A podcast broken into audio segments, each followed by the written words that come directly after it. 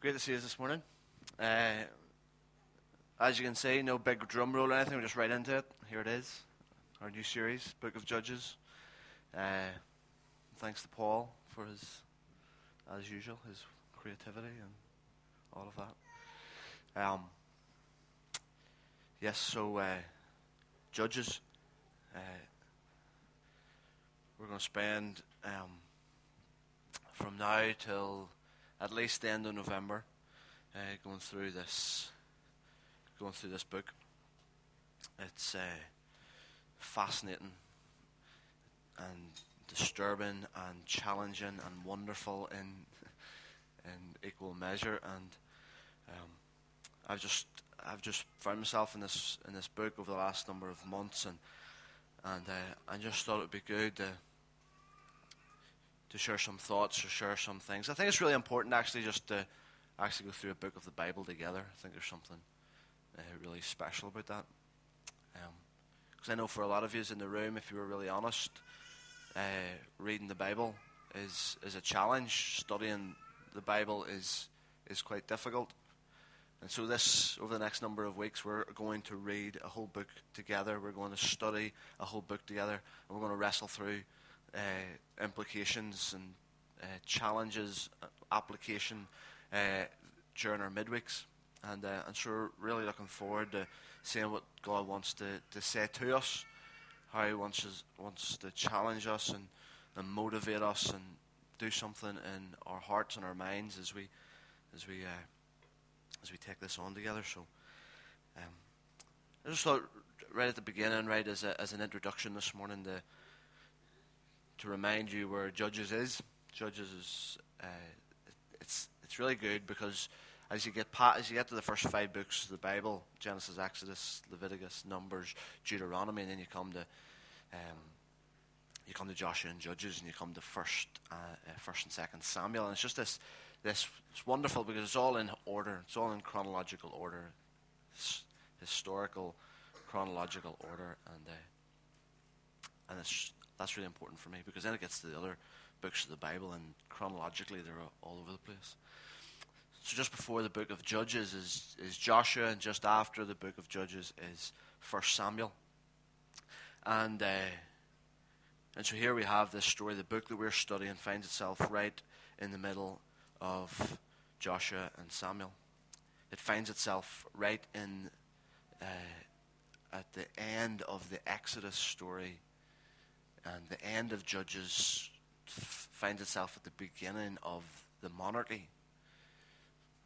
Judges finds itself at the start, at the end of the life of Moses and of Joshua. And then at the end of Judges, we are, we are then invited into the life of Samuel and Saul and King David. And, uh, so initially, as we, as we approach this book, one of those questions that, that I find myself asking how is, how is the message being communicated? Who is this message being communicated to? Because right up, right up the Exodus story, we have Moses as the representative of God's people. He's the one that hears and, and brings down to the people what God has, has to say. And then Joshua is, as his successor, follows, follows suit we get the Judges, Joshua has has died. And uh, and let me just read where, let me just read the last few verses of Joshua chapter twenty four. In verse twenty eight, we're told of uh, the death of Joshua. Joshua sent the people away, each to his own inheritance. After these things, Joshua the son of Nun, the servant of the Lord, died at the age of 110. And they buried him in the land of his inheritance, at Timnath Serah, in the hill country of Ephraim, north of Mount Gaash. Israel served the Lord throughout the lifetime of Joshua and of the elders who outlived him and who had experienced everything the Lord had done for Israel. Israel served the Lord throughout the lifetime of Joshua and of the elders who outlived him and who had experienced everything the Lord had done for Israel. So that's at, that's at one end of the book of Judges. On the other end of the book of Judges, we have the story of, of Samuel. We are introduced to the life of Samuel. And throughout the book of First Samuel, we are, I think we are given three options. And I think those three options still remain, remain for us today. The three options are will you, will you follow God's rule through God's king? Will you allow King Jesus to rule and to reign? Or will you be like everyone else and, and be ruled by a human king? And I'm not to, want to, this is not to dismiss authority that is in place over, over governments, but what I'm, what I'm saying is through the book of Samuel, we're asked, do you want to be just like everybody else? Are you going to be just like everybody else?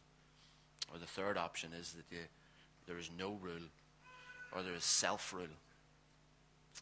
And this self rule is summed up in the book of Judges, especially towards the end.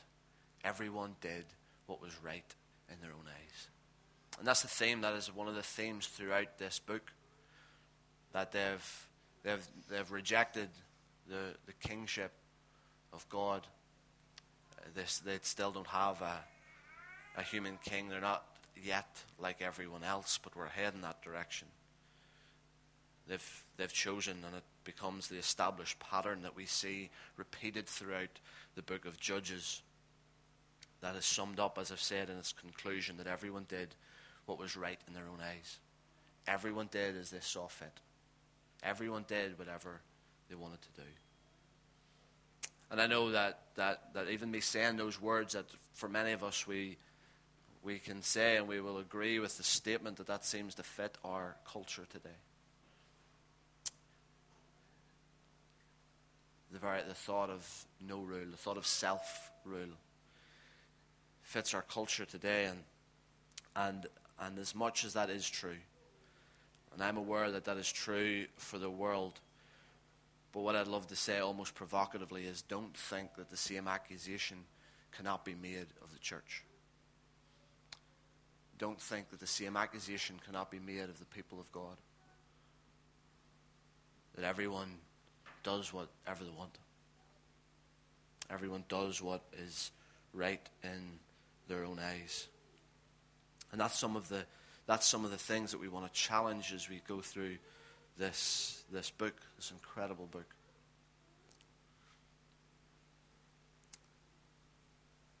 Angus Buchan uh, was speaking at the event that we quite a few of us were at yesterday. Incredible to be there. Wonderful. Felt really significant just gathering with thousands to worship Jesus and to call out for our land. And it was actually wonderful. It was really Jessica and Cesar came and, uh, and told me the story of this this uh, of this lady, which they've told us about this morning. But as we were as we were leaving, the husband that came and just was still like his eyes were like saucers. He was still like so enthused, and he and he and Jessica and Cesar introduced, and he almost grabbed grabbed and just says, "You've no idea what it's been like for my wife. You've no idea the pain that she is has just endured relentlessly, constantly." And for, for them to be encountered by Jesus was just so beautiful. And I say this really as respectfully as possible. As I began to engage with this man, he, he is someone that most, even within the church, would walk past. We would have probably ignored him.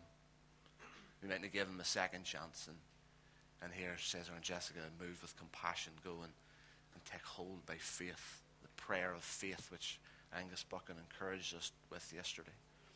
And what I'd love to suggest actually is whenever Paul comes to, to finish uh, our time off in worship, that if you're sick, that if there's if there's some sickness or disease or whatever that you've carried in here this morning, that you would allow Cesar and Jessica to pray for you.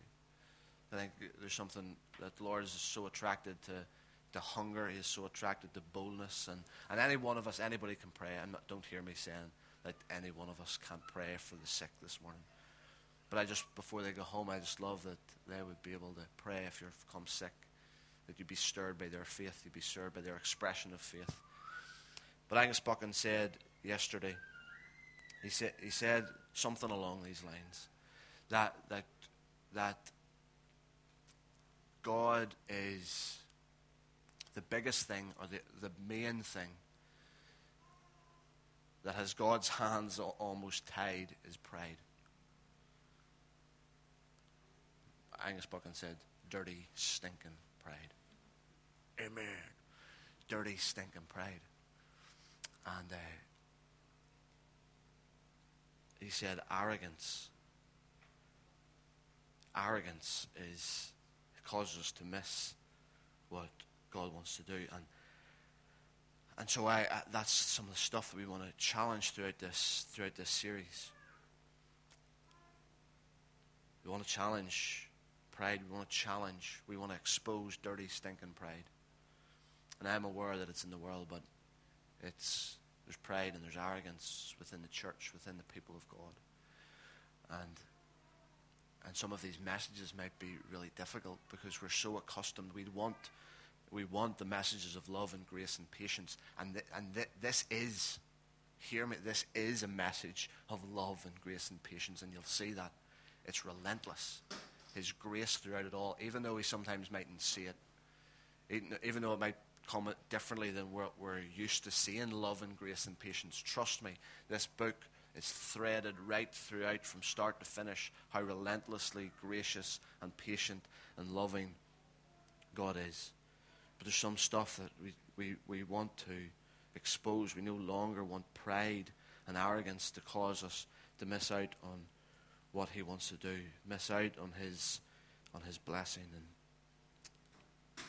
and so we want to get rid of some of that stuff. Paul's led us in worship so well this morning. That song, as, as Paul was, as he quoted it, moved by it, equally I was. I could, I could hold on. And that's the story of the children of Israel. Incredibly, God had heard their cries and set them free. And that's wonderful, but He wants more for that than us. He wants more for us than that. And, um, and He's calling us higher, He's calling us deeper. And so the story as we get to the end of Joshua is that He's given them all of this land, and they still haven't fully taken it. They still haven't fully taken it. And sometimes we think that it's, well, He set us free, He saved us, He's rescued us. Thank you, Jesus. And that's wonderful. That's a wonderful testimony. But actually, He's calling you into more. He's calling you in to take over land, take over, take on the things that He has promised. And so we uh, we want to we want to see that the Lord constantly, the Lord is one who keeps His promises, but will His people do their part? We're going to ask that every every every so often throughout this book the Lord is one that keeps his promises, but will his people do their part or will they do their own thing? The same is true for us today. The Lord is a, is, he's a covenant keeping God. He's faithful to his promises. He'll always keep his promises. And the question still for us will his people do their part? Will his people do their part or will they do their own thing? And so, by way of introduction, this morning, uh, I, I just want to say that there's a few themes, there's a few threads that I that even if we don't necessarily always point them out, I want you to know at the start of this book that there's, that there's a few themes, there's a few threads that will run throughout this, this book, throughout this series. The first one, I've already mentioned it, that there, he, is, he relentlessly offers grace. He relentlessly offers grace when it's not deserved, and actually, even when it's not sought for. That's how, that's how much he is, he is going to keep on pursuing his people. That's how even today he's going to continue to pursue lost sons and daughters. He's relentless. He's relentless in his pursuit of, of, of his people. Relentless in his pursuit of those made in his image. And even when it's not deserved, and even when it's not even sought for. And we'll see it throughout this book. We'll see throughout this book that he wants all of us. Even from the very beginning, even from these first two chapters, we'll begin to see it unravel it starts off really well, but even in the first two chapters, we see it unravel a bit. And we recognize right from the beginning, we recognize right from the beginning of the, of the Bible, right throughout the whole story, that He wants all of us. He wants all of us, and, and yet we have learned, yet these guys learned to live with idols among them. And that's what we want to challenge over this series. He, he wants all of you. And yet we have, we, have, we have learned. We have learned to live with idols. We have chosen to live with idols. We'll see throughout this book that there is a need, a need for continual spiritual renewal. There is a need for a continual spiritual renewal. And as we go and we are introduced to every one of these judges that, that come and try to try to bring rescue and try to bring hope, try to set the people back on the on the right path, we'll ultimately see where they all fail. And we'll see and recognize that we need a true Savior. We need a true Savior. And so, so throughout all of this, throughout all of this, I want you to know right from the start that, that we're going to draw out over and over again how it's always pointing us to Jesus. We're always being pointed to Jesus. Even in here, even in ju- Judges, thousands of years before Jesus came on the scene, we're being introduced, we're being reminded that we need a true Savior. And over and over again throughout this story. And that's why, as disturbing as parts of it get, I'm enthused because over and over again we're going to point, we're going to be pointed to Jesus. We're going to see our need for Him. And, uh, and so I don't want to be too long this morning. But I want to make sure that we, that we, that we read, that we delve into this. And so I'm going to read, um, I'm going to read Judges chapter 1 until, uh, and finish at Judges chapter 2, verse 5. And I would love us that we just would read it together. If you have a Bible, uh, please read it. If you have a Bible, please, over the next number of weeks, bring it with you. And if you're comfortable, writing notes, underlining, engaging with the Word. So, uh, so read, let's read this. And if you just prefer to, to listen, do that. So it's a chunky passage, so let's uh, concentrate. God, let us concentrate well in these moments. Um, Judges chapter 1. After the death of Joshua, the Israelites asked the Lord, Who will be the first to go up and fight for us against the Canaanites? The Lord answered, Judah is to go. I have given the land into their hands. Then the men of Judah said to the Simeonites, their brothers, Come up with us into the territory allotted to us to fight against the Canaanites. We in turn will go with you into yours. So the Simeonites went with them. When Judah attacked the Lord, uh, the Lord gave the Canaanites and the Perizzites into their hands, and they struck down 10,000 men at Bezek. It was there that they found Adonai Bezek and fought against him. Putting to rout the Canaanites and the Perizzites, Adonai Bezek fled, but they chased him and cut him and cut off his thumbs and big toes. Just so you know, I have no theological explanation for that. Verse 7 Then Adonai Bezek said, Seventy kings with their thumbs and big toes cut off have picked up scraps under my table. Now God has paid me back for what I did to them. They brought him to Jerusalem and he died there. The men of Judah attacked Jerusalem also and took it. They put the city to the sword and set it on fire. After that, the men of Judah went down to fight against the Canaanites, living in the hill country the Negev and the western foothills.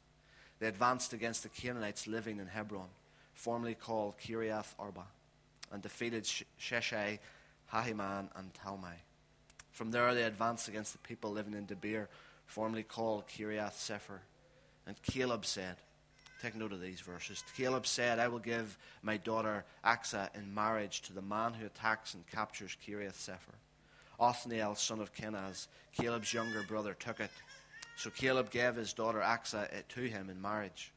And one day when she came to Othniel, she urged him to ask her father for a field. When she got offered donkey, Caleb asked her, What can I do for you? She replied, Do me a special favor. Since you have given me land in the Negev, give me also springs of water. Then Caleb gave her the upper and lower springs. The descendants of Moses' father in law, the Kenite, went up from the city of palms and with the men of Judah to live among the people of the desert of Judah in the Negev near Arad. Then the men of Judah went with the Simeonites, their brothers, and attacked the Canaanites living in Zephath, and they totally destroyed the city. Therefore it was called Hormah. The men of Judah also took Gaza, Ashkelon, and Ekron, each city with its territory. Now, if we can just pause there and just say it would be great if that was the if that was the if that was where it ended, if that's where the introduction to this book ended. But it doesn't, and I think the next verse we begin to see it unravel slightly. and increasingly as the rest of this chapter goes on. Verse 19 The Lord was with the men of Judah. They took possession of the hill country, but they were unable to drive the people from the plains because they had iron chariots. As Moses had promised, Hebron was given to Caleb, who drove from it the three sons of Anak. The Benjamites, however, failed to dislodge the Jebusites who were living in Jerusalem to this day. The Jebusites lived there with the Benjamites. Now the house of Joseph attacked Bethel, and the Lord was with them. When they sent them to sent men to spy out Bethel, the spies saw a man coming out of the city, and they said to him, Show us how to get into the city, and we will see that you are treated well. Show, so he showed them, and they put the city to the sword, but spared the man and his whole family. He then went to the land of the Hittites, where he built a city and called it Luz, which is its name to this day. But Manasseh did not drive out the people of Bethshan, or Taanach, or Dor, or Iblim or Megiddo and their surrounding settlements. For the Canaanites were determined to live in that land. When Israel became strong, they pressed the Canaanites into forced labor, labor but never drove them out completely. Nor did Ephraim drive out the Canaanites living in Gezer, but the Canaanites continued to live there among them. Neither did Zebulun drive out the Canaanites living in Kitron or Nahalol, who remained among them, but they did subject them to forced labor.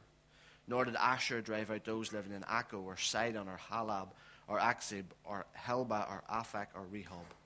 And because of this, the people of Asher lived among the Canaanite inhabitants of the land. Neither did Naphtali drive out those living in Beth Shemesh or Beth Anath.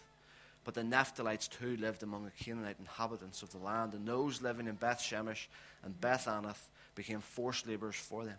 The Amorites confined the Danites to the hill country, not allowing them to come down into the plain. And the Amorites were determined also to hold out in Mount Heres. Ajalon, and Shalbim. But when the power of the house of Joseph increased, they too were pressed into forced labor. The boundary of the Amorites were from Scorpion Pass to Selah and beyond. Chapter 2, verse 1 The angel of the Lord went up from Gilgal to Bochim and said, I brought you up out of Egypt, and I led you into the land that I swore to give to your forefathers. I said, I will never break my covenant with you, and you shall not make a covenant with the people of this land, but you shall break down their altars. Yet you have disobeyed me. Why have you done this? Now, therefore, I tell you that I will not drive them out before you. They will be thorns in your sides, and their gods will be a snare to you. When the angel of the Lord had spoken these things to the, all the Israelites, the people wept aloud, and they called that place Bochim, which means weepers. And there they offered sacrifices to the Lord. I was going to ask somebody this week would they read that out for me, but I didn't want you to think that I hated you that much. And I didn't want you to, to, to uh, pull a sickie on a Sunday morning either. So, um, I know some of that is hard to follow along, but I just think it's important that we just read this all, all together. As I've said, it was a, it was a, it was a good start. Uh, Joshua, the book of Joshua ends with, with that acknowledgement that there's still more land to take.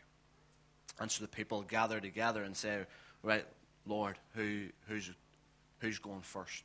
How are we going to take this? We're ready. And, uh, and right from the beginning of this first chapter of Judges, we're reminded, as I've already said, the Lord keeps his promises. He'll always keep his promises, but will his people do their part? Or will they do their own thing? And I want to just, I just want to, there's two or three things, um, I'm just aware of time, but there's two or three things that I'd love to make sure that I say that will help fill out our conversations on, uh, on Wednesday night. And, uh, and I want to just concentrate for a few moments on, on Caleb. Because I believe that Caleb gives us an idea of what Israel should have been like. He gives us an idea of what God was longing for, for Israel to look like. Um, and it's in contrast to what we, what we see in the, in the chapter, in the verses that follow.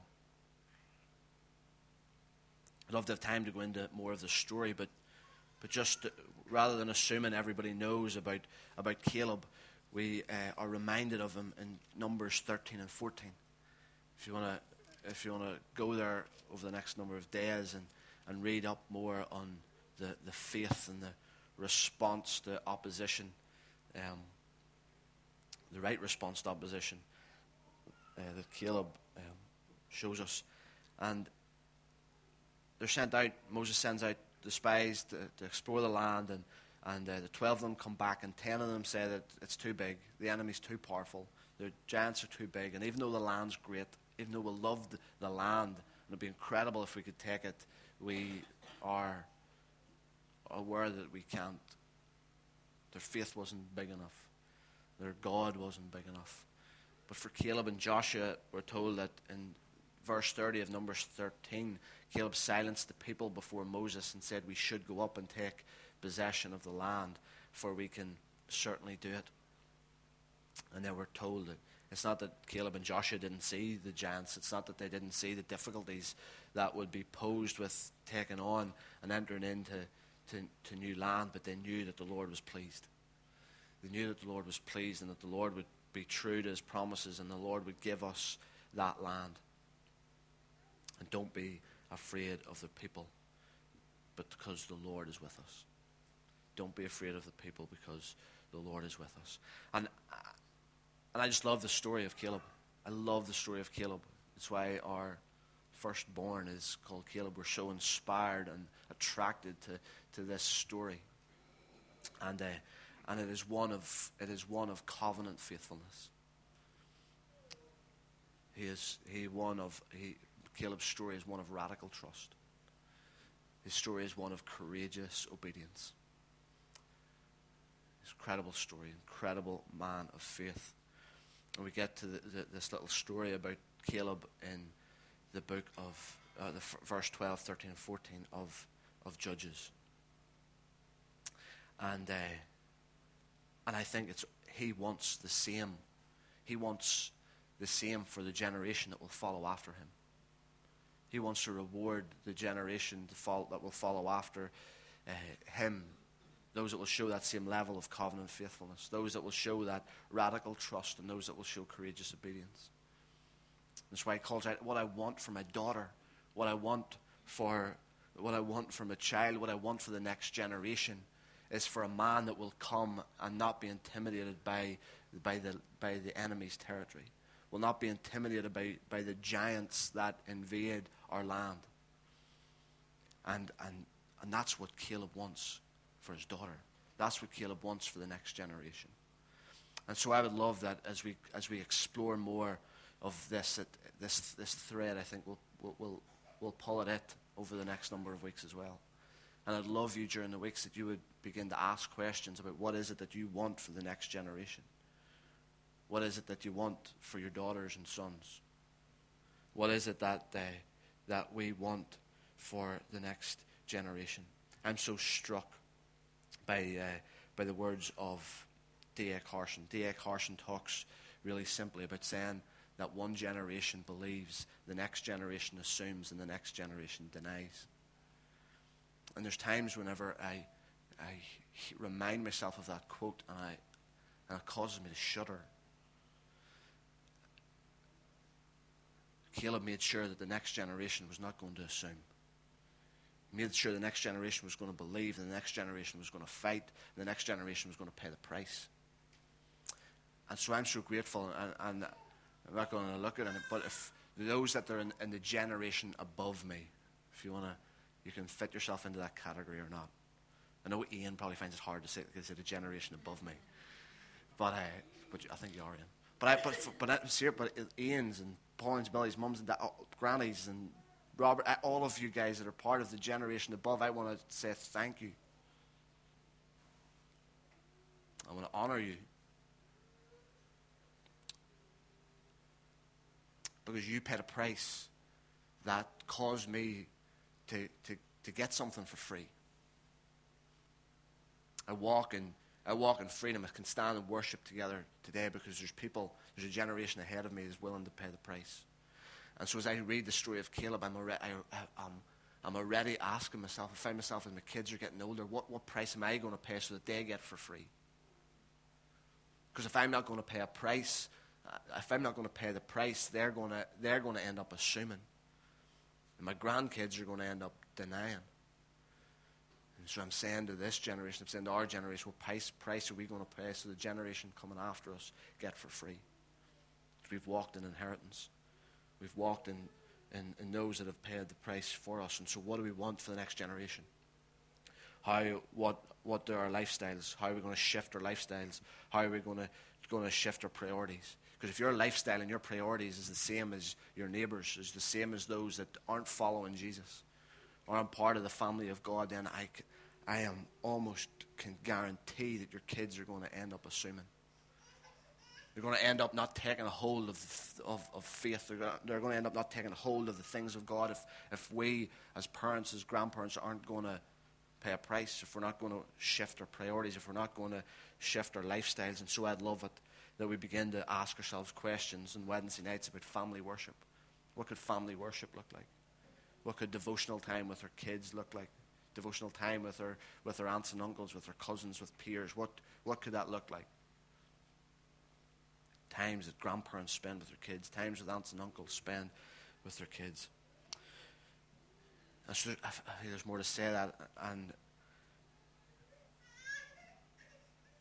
I don't want to I don't want to rush, but I want to be really respectful of, of time. And at the end of verse 18, as I've said, this seems like it's an encouraging start. It seems like they've, they've begun to take on the land. They've begun to hear from heaven. They've begun to take on the, the, the legacy of, of Joshua. But then we get to verse 19, and, and it seems that this story almost is in contrast with the story of Caleb one of radical trust, one of courageous obedience. But we get to the men of Judah, and we're told the Lord was with them. The Lord was with them, but they were unable to, to drive the people from the plains. And the problem with that, the difficulty with that, and I know some of this can be easier said than done, but they look, they measure their own strength against the strength of their enemy. And how often are we guilty of doing that? How often are we guilty with measuring our own strength against the strength of our enemies? David, or Neville took us through the story of David in 1 Samuel 17. See, it's, it, made, it made no common sense.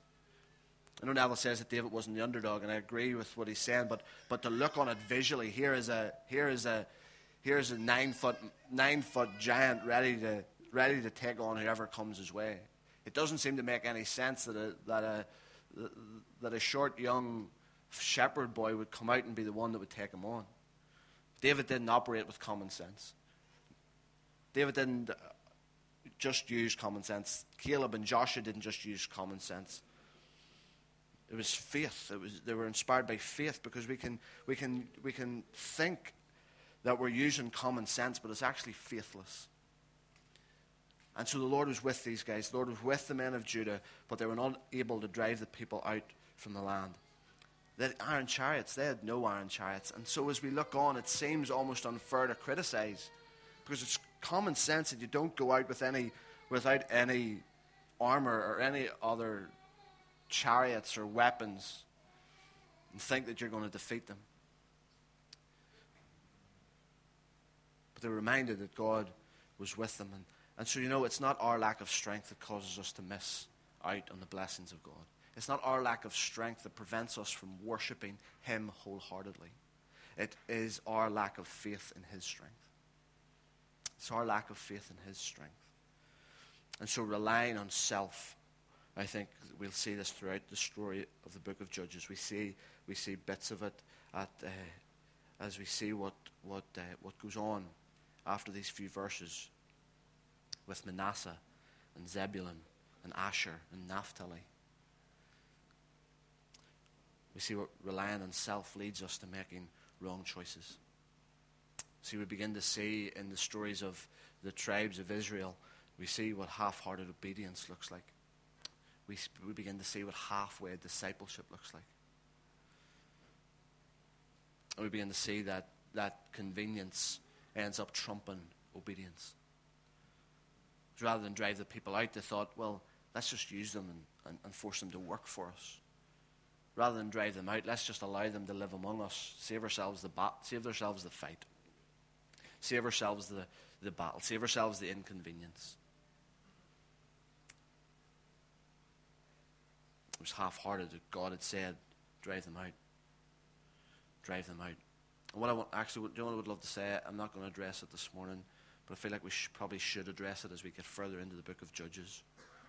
I want us to be able to be really open and honest and ask ourselves questions like what do we do with the, the Old Testament portraits of, of what looks like a violent God? How do we how do we reconcile that when we see one of we see we see Jesus dying on the cross for his enemies, and some of the some of the stories that we read in the Old Testament, some of the stories that we read in the book of Judges. I'd love us that we would be able to, to, to talk through some of that stuff. This isn't it's not it's not ethical cleansing. This is this is spiritual. This is spiritual. God's wanting God's wanting these people to take on the land ultimately so that they can so that the rest of the nations can see what it's like to follow God, to attract other nations to what it is to be a people sold out, wholehearted obedience, wholehearted discipleship. And uh, in these last few moments, I just want to, again, for the sake of uh, our introduction and for the sake of our conversation on Wednesday, verse chapter 1, verse 19 tells us that, that they were unable to drive the people out because they had iron chariots. But we get to chapter 2, we get to chapter 2, and verse 2, we hear what the angel of the Lord has to say. The angel of the Lord says, You, you didn't obey, you disobeyed. And so you're, it almost is like you're saying that you can't, but God is saying that you won't. And I would love, I would love us that we'd be honest enough that, to, to, to poke ourselves with that question. Because there is areas, maybe in, even in this room around forgiveness, that you say, I can't forgive. But actually, God is saying you won't forgive. There's areas of, there's areas of, of, of temptation that you're saying you can't help it. I can't stop myself. God's saying you won't stop. There's areas of, of telling the truth. You're saying, but I can't tell the truth because the consequences, if the truth came out, if I told them the truth, it would just be too difficult. You're saying you can't say the truth. God is saying you won't tell the truth. And so I know that can be really difficult, uh, especially if you don't know people well enough. But even outside of, the, of our home groups, I'd love you to, that, that you had somebody that you trusted well enough that you can have these conversations with. Because God's people here were saying we can't do it. But when we get to when we get to the to the angels, the angel of the Lord's summary of things, he's saying you wouldn't do it. And I just think there's areas of our lives, and I, and trust me, I, I'm, I'm. This is some of this stuff is really challenging. It trust me, it is. I don't want to take it lightly and assume that it's not challenging, but I try to be as real and as authentic with myself as possible. God, where are the areas that I'm saying that I can't? And actually, when I find myself in a place of worship, I find myself being in a place of, of being with you, you're almost gently, gently telling me, reminding me that it's, it's not that I can't, it's that I won't. And so I'd love us that we think through that. And then finally, verse 1 and chapter 2, verse 1 and chapter 2, verse 3, Michael Wilcock says that it, that it should be read like this. Our English translation misses what's being said. He says that it should read like, I, I said, I will never break my covenant. And I also said, if you compromise with these nations, I will not drive them out.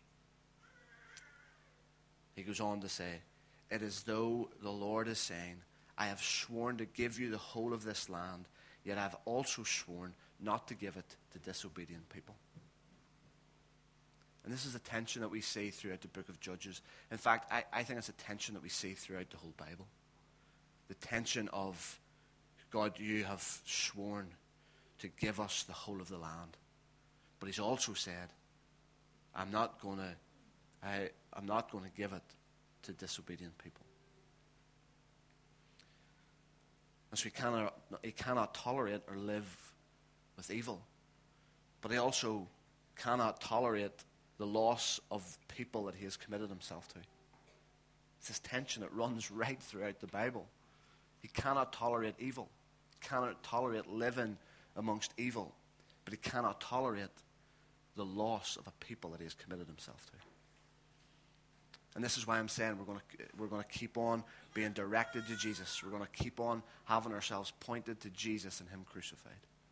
Because it's at the cross of Jesus where this tension is resolved.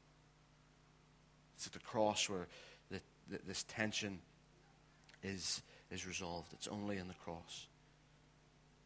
without Jesus crucified we'll always either be complacent, tolerate evil, or will be or will be burdened, consumed with the guilt and shame.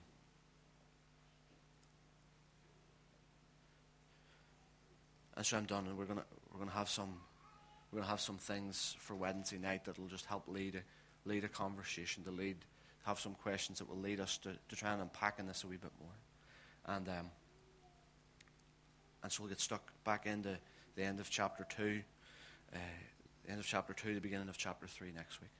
Um, but God, I just thank you for your word, and we just pray that you would allow us to allow it to just um, resonate within us, God, allow it to, to, to challenge us and to to provoke us, to motivate us. God, we just pray that we would, Jesus, that we would see you throughout, throughout this whole book.